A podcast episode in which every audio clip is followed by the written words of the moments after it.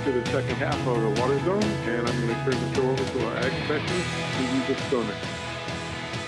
Thank you, Rob. It's great to be on the air tonight. With I'm super stoked to have Mark Arax as our guest tonight. Super duper superstar author who has had a couple of home runs with his books, and we're going to dive into a couple of them. And they're about the history of California and the California agricultural experience. So, welcome to the show, Mark Arax. Thanks for having me.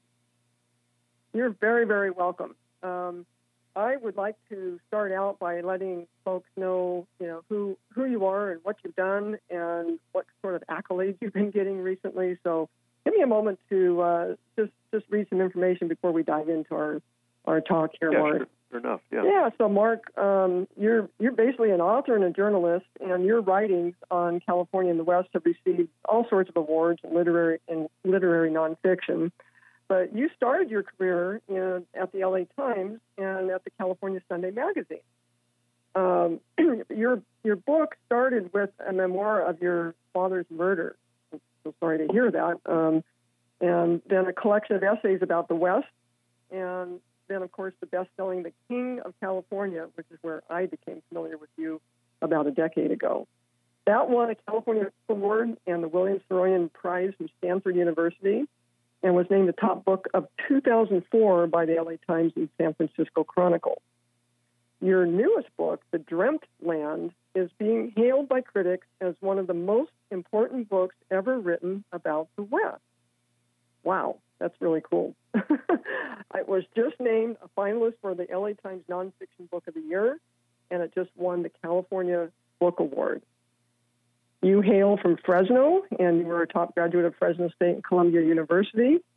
You left the LA Times in 2007 after a public fight over censorship of your story on the Armenian genocide, and you've taught literary nonfiction at Claremont McKenna College and Fresno State University. You have 3 kids, and you live in suburban Fresno on a farm. And Mark, your books are just truly masterpieces. I've read 3 of them, and the praise from critics is really unequaled. Tell me, as a Tulare girl myself, tell us how a guy from Fresno rose to the pinnacle of the West literary ranks, and how your personal connection to the land influenced your success. So you're from Tulare, huh? Yeah, I am. I'm from Tulare. Tule Bully. Well, you just wrote my obit up above, so thank you for doing that. I think this is a perfect place to, write stories. You're talking about a singular landscape in the in all of America, the San Joaquin Valley, and you can even include the Central Valley. So I grew up in this place, and I grew dumb. Like all kids, I grew up dumb to this place. You don't know what your place is, and a lot of people end up dying dumb to their place. I decided, because of my father's murder, it was solved, happened when I was 15, that I couldn't afford to remain dumb to my place. And so I started as a kid going around with a old-fashioned tape recorder and asking questions of my grandparents. I started with just trying to figure out who we were and how we came to this place. And our family story was pretty fascinating. They were Armenians who came from the Ottoman Empire, and they were all survivors of the genocide. The Ottoman Empire, the Turks had killed 1.5 million Armenians. And my grandfathers came here, and my one grandfather, my father's father, came in 1920 and started picking fruits and vegetables up and down the San Joaquin Valley. So I was just trying to figure out our family story, and I think that turned into a curiosity, and I became a journalist, and then turned it into magazine writing, and then finally book writing. So that's how it happened. Yeah. Well, you can tell that you from reading your books, you can tell that you were a reporter, because they're just meticulously, both annotated with notes, and it's just you have such a compelling style of writing. You just glued to these books, and these are not thin books. These are big, huge books. Well, that's the challenge. You don't want people dying in the middle of your book. So what you do, you have to bring everything to it. And so, yeah. And I think, I've written books. I've written journalism from the third person, but most of my books have me as a character because I think it's an honest way to engage with the reader, where you're declaring to the reader, listen, this is who I am. This is where I came from. These are the forces that shape me. And this is my opinion, at least at the outset of this journey. But I'm completely prepared for my opinion to change. Mm-hmm. And that's when I go out on the land. So my first book really, I've worked from kind of the middle out. My first book was about Fresno. My father started off as a farmer. Then he became groceryman, his brother. And then the grocery business went bankrupt. A big change came in. My dad came home one day that I bought a nightclub, and he turned it into the hottest nightclub between L.A. and San Francisco. Wow. Before he was killed, he brought in Chuck Berry to duck walk across this little stage in Fresno. Wow. So I started in Fresno with this question of who were we, what was our journey out of genocide, what happened to my father, who killed him, and why. And we're not going to get to that. You can read that book called In My Father's Name. Then the second book, there was a flood in 1996, 1997 in California, flood. And I got a call from a colleague who said, do you know, at the LA Times, he said, do you know that Tulare Lake has come back to life? I said, Tulare Lake? He says, grab the map. So I grabbed the map. And I put my finger down. I found... And there it was, Tulare Lake. It was painted blue on this Rand McNally map, but it was perfectly square. It had been engineered from a natural lake into one that had been straitjacketed by levees, canals, and upriver dams. So that became this story of what was Tulare Lake? How did it get drained dry? And how did it become the most intensive cotton patch in the world? And that was the story of how the plantation south from Georgia, Mississippi, came west. They were these cotton barons chased out by the boll weevil.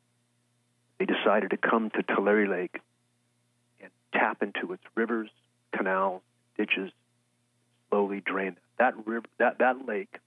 Was where 4 Yokut Indian tribes lived. The women would fish that lake, mussels, clams, terrapin, with their feet. It was a shallow lake because it was an inland. It was also 800 square miles. It was the most dominant feature on the California map. Before the guys started draining the water and siphoning it off, and in all but the flood years, creating this immense cotton patch down there. They not only brought their mint juleps with them from the south, but they brought their black cotton pickers. And so I was able to delve into the whole history of how African Americans had migrated west to follow the cotton trail. I found many of them there, the last vestiges of them. They were dying. And I was able to take that same tape recorder that I taped my grandparents with and family members after my dad's murder. I took that same tape recorder and taped the story of these black Okies, I called them. Steinbeck had never written about them. And I have probably 250 to 300 hours of oral history of them. Thank goodness they're all gone now. So that was the second book. I worked my way out from Fresno to there. The third book is a book of essays called West of West, and that's when I decided I was going to tackle the entire state with these short stories, each about 10,000 words long. The last short story in that book is the epilogue of my father's murder, because after I wrote that first book, a man came forward who was part of the conspiracy, and we had a trial 32 years later, and the one lone surviving gunman was tried and convicted. And so that last story was how that all happened. And then it was... I swore I wasn't going to tackle water again, but the drought came about the second year in. All these reporters and magazine writers were coming to California and writing about this drought, and I knew they were getting things wrong. And I thought, okay, it's time to write a kind of Cadillac Desert, that classic book written by Mark Reisner. His was written in kind of a third person. Reisner didn't grow up in California. I grew up in this place, so I decided I'm going to write a new story of what we did to create California, and I'm going to do it in the first person through my own engagement with the land and my family's engagement. So that is The Dreamt Land. The subtitle is Chasing Water and Dust Across California. And it's really the story of, it starts with, it doesn't start out chronologically. It's kind of braided and woven. But it tells the story of those Indian tribes. It tells the story of the Franciscans who came and took the body of the Indians, which was the first resource that was taken. And by taking the body of the Indian, we were able to start taking the rivers and moving the water. I mean, look what we did as Europeans. We took a landmass 1,000 miles long, and we called it one state. And there's a tremendous amount of hubris involved in that act, because we weren't one state. We were many different states. And yet what we decided to do to try to make this experiment work was we were going to even out the differences in those different states of California. We were going to move the rain from where it fell to where it didn't. And we did. We created the most monumental hydraulic system to move water of any society in the history. And but when we started erecting it, we were 10 million. We're now 40 million. The system is cracking, and it's into those cracks that I went. Yeah, it is interesting that this book started out, in the modern era. Just for our listening audience, the 5 sections of the book are called, number 1, Cracks in the Earth, which is from 2014 to 2016. And then you go back in time to the second segment, Fathers of Extraction, from 1769 to 1901. And then you pick up with a third section of System to the Rescue, 1901 to 1967.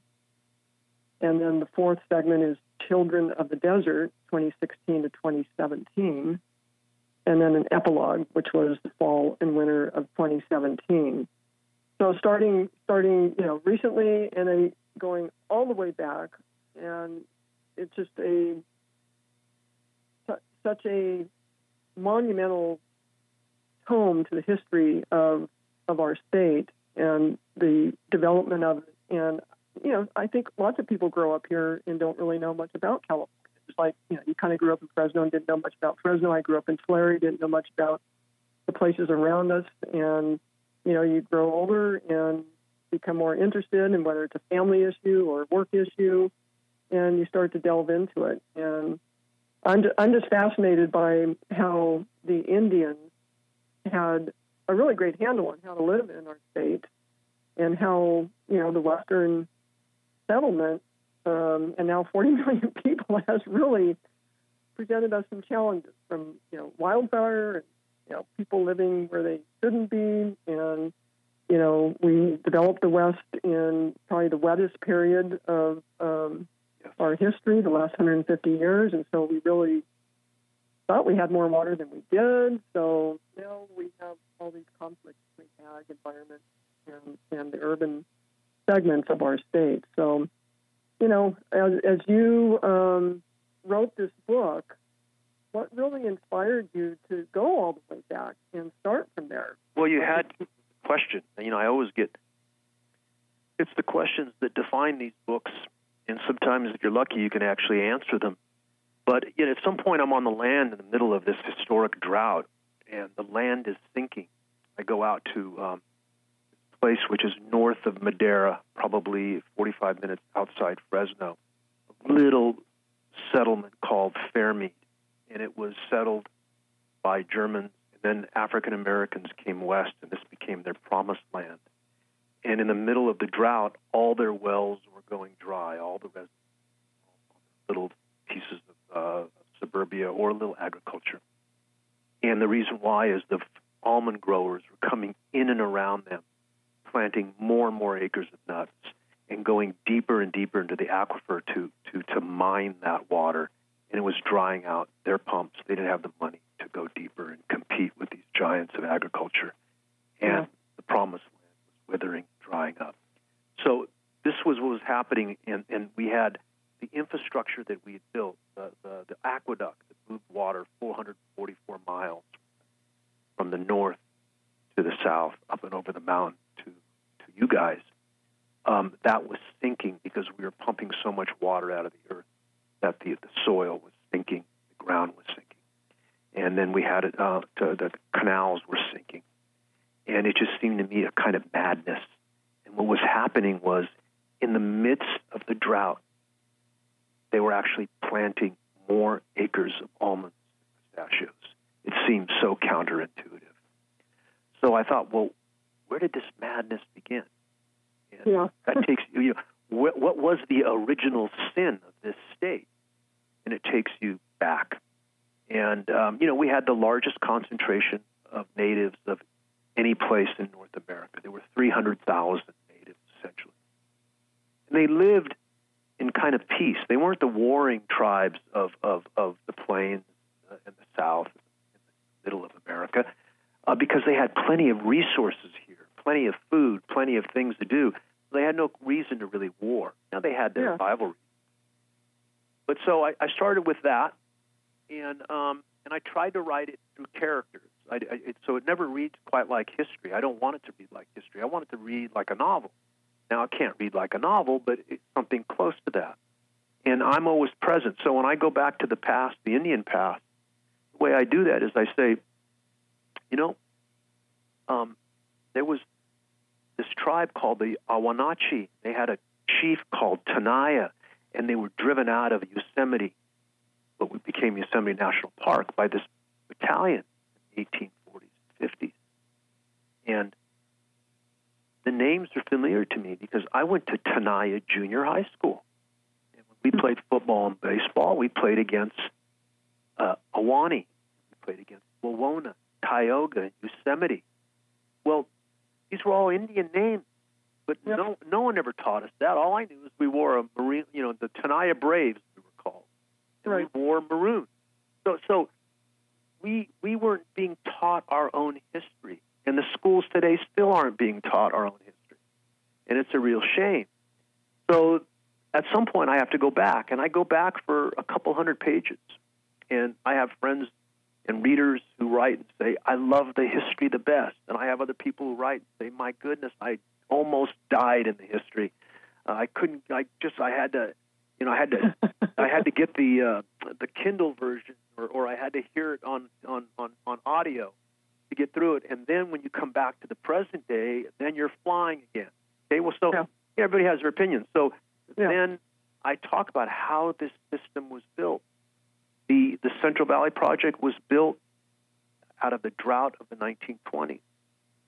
The State Water Project was built out of the floods, of the 1950s, 60s. So flood and drought brought us these things.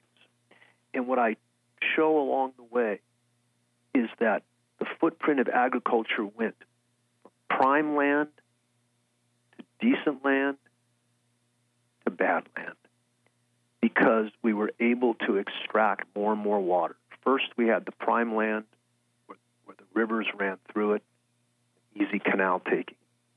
And then the pump came along in 1920, the year my grandfather comes from Istanbul, Turkey, to here.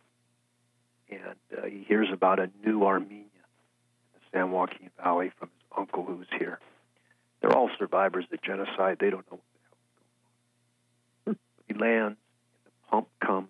That pump allows the footprint of agriculture to go from prime land to more marginal ground, still farmable. But then that ground goes dry. They want to grow even bigger.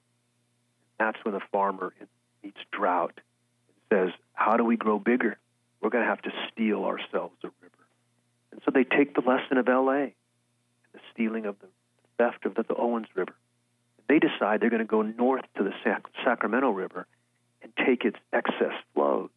And the folks up in Sacramento say, fine, we're sick and tired of the floods that we're getting from the Sacramento River, so we'll give you some of our excess. That allows the footprint to grow more.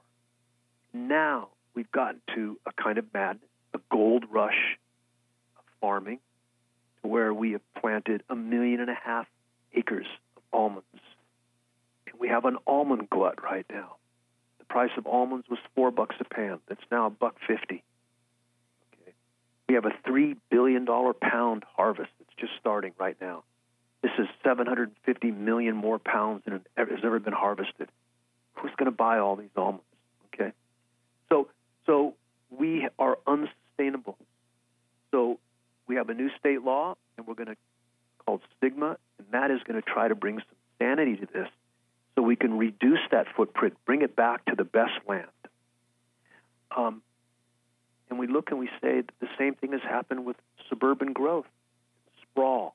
How is it that 10 million of the 40 million Californians are now living in an urban-wildland interface in the path of wildfire? How can that be? We're building in the path of wildfire, even as we're enduring these historic wildfires. So this is my trying to reckon with this place. Massive, extraordinary. It's the things that were done were magical. But we've come to a place, and now that climate change is hitching on to our own inherent climate change, the one that we naturally have. We're going to see havocs we've never seen before. And what does that mean for the growth of California? Where are the constraints? And that's what kind of drives that last third of the book. Yeah, in the epilogue, I love this statement. You very poignantly state that in my lifetime alone, quote, California has gone from 14 to 40 million people. Nothing will stop the houses. The wheat king begets the cattle king, and the cattle king begets the cotton king, and the cotton king begets the nut king and the pomegranate princess, quote unquote. So those are all references to these, giants in agriculture that either stole the rivers or, control just, many systems within our state. And, it struck me that, so we began with the Yokut, as you just said, the 300,000 native folks that lived here. What do you think, Mark, will be the next transformation? What do you think it's going to look like when the Nut King and the Pomegranate Princess beget to something else? What is it going to beget to next? Well, I'm the son of farmers, and I think the middle of California and other parts of California, given the soil type, the sun, the water, that if nature, God, intended a place to be something, he intended these places to be farmland. And I think the great tragedy would be to see the middle of California paved over in the way that Southern California has been. The water is too valuable, the land's too good. And I think it's important that a nation state like California produces its own food, even though it exports a great deal of it other places. It's real. It's a real economy. It's not service. It's real. And I think it's important that land remains that way, but it needs to remain that way in a way that's sustainable. And sustainable is a phony word. I get it. What does it mean? It means whatever person who's studying it has his own ends, wants it to mean. But it does have We cannot be extracting water to a point where it's not being filled back up. And so we have to reduce that footprint. That's going to be very difficult because, we're a system, not just in California, but America, that relies on growth. But at some point, the growth ends up becoming a cancer, and that's what we have to figure out. And But that's where our groundwater law, the SGMA that you mentioned, can hopefully help us reconcile our overgrowth. We're going to have to do something. So I'm on the land with these farmers. They're so damn honest with me. You know, they don't like telling their story, but once they start telling it, they really tell it. And I'm on the farm with a guy we call the Oracle, and he's pointing out all this land. He's been a farmer for 4 generations. He said, look at all this land we've developed in the last 5 years. If my great-grandfather and grandfather were alive today, they'd say, how in the hell are they developing that land? That land isn't even good for cattle. Yeah. And this is what's happened. So we're going to have to look at things, make some tough decisions. Should California be growing 1 million acres of alfalfa? Right. I know I'm going to upset the farmers of Imperial and the farmers of the middle of California, the San Joaquin, where all the big mega dairies are. But is this water and land too valuable to have mega dairies on it? Should those mega dairies go elsewhere where cows can truly be happy? These are the questions we're going to have to answer. Now, they're identifying this overreach of agriculture and trying to get it back to something that doesn't require that kind of mining of the groundwater. But there's going to be big wars, big fights, lawsuits. Well, the state of California have the guts, the wherewithal to come in and tell the locals, look, that can't be farmed anymore, and we're going to have to find a way to buy that farmer out. One way is on the far west side of the San Joaquin Valley is to retire farmland that's problematic, that has drainage issues, retire some of it, and put more and more solar panels. And it's those solar panels that will then allow for that farmer who had to retire his land to get a payday out of it. So this is all the extraordinary things we're dealing with now. And we'll see where we land. And we're doing it under great pressure because we're in extended drought. Who knows if that last drought, and it may just kept going on. And we've got now these wildfires. They just the intensity of these things. Each of these. Yeah, on top of it, a pandemic and social unrest and. No, yeah, we're not even adding. We're just looking at nature and man's thing on it. We're not even looking at what we're getting from afar. So this is what I try to tackle in this thing, and I'm weaving my own family story into it. And I throw everything into it. I mean, I wrote a story once that Bruce Springsteen turned into a song, and so I'm revisiting that because it was about the land, about farming, and methamphetamine, and so I'm just bringing in my grandpa. I'm bringing in moonshine, the moonshine that we make as part of our tradition out of raisins. It's just all in there, hoping that when people are reading it, they're not like they're taking a college course or something. It's the storytelling keeps them engaged. That's why it took me 5 years. Yeah, well, I can't believe it did that fast because there's a lot there. There's an incredible amount of detail. And like you say, it reads like a story just as you're telling it. You sound like a storyteller. And I know that when we talked last week, you were working on an audio book or... they turned in one of my... I had to read one of my... The West of West book, that book of... stories, essays. I read that, turned it into an audio book. It's like the most miserable indoor job you could have. You sit there and 6 hours a day. It's and then you're thinking, and then the producer on the other end is saying, can you vary your voice a little bit? Like, so you have to inhabit these different characters and you give them voices, and they're trying to turn you into a thespian or something. Beyond my range. Well, yes. I'm sure that's going to be a great listen, and I would encourage everybody that has any interest in the state of California and where our food comes from, all those sorts of things, to read your books. And now we have the opportunity to listen to them. And I would hope that you continue writing because you're in such a perfect position with your knowledge and your experience to, help those who are trying to figure out how to solve our challenges. Maybe your next book might be addressing what do we do next. Is that a I think I'm going to write a novel. I got a novel next based on a real confident, and I think I'm going to try that. I mean, I know the road of writing is littered with nonfiction writers who tried to turn into fiction writers. I've been accused of being a fiction writer all along, where I'm, bending the facts to a point where they're. But I think I have bent nonfiction about as far as you can, and keeping it factual. It's really challenging. Anyway, I'd like to be liberated a little bit. So if I wanted to write something, I wouldn't have to dig it out from the file cabinets and make sure that I have it precisely right. So I'm going to try that, and it's going to be about the place and land and all that, and just a different way at it. So I'll try it and see what happens. And I'm still writing for California Sunday Magazine. I did a piece on Paradise last year. What happened? How did we plant 40,000 people on a geological chimney between two,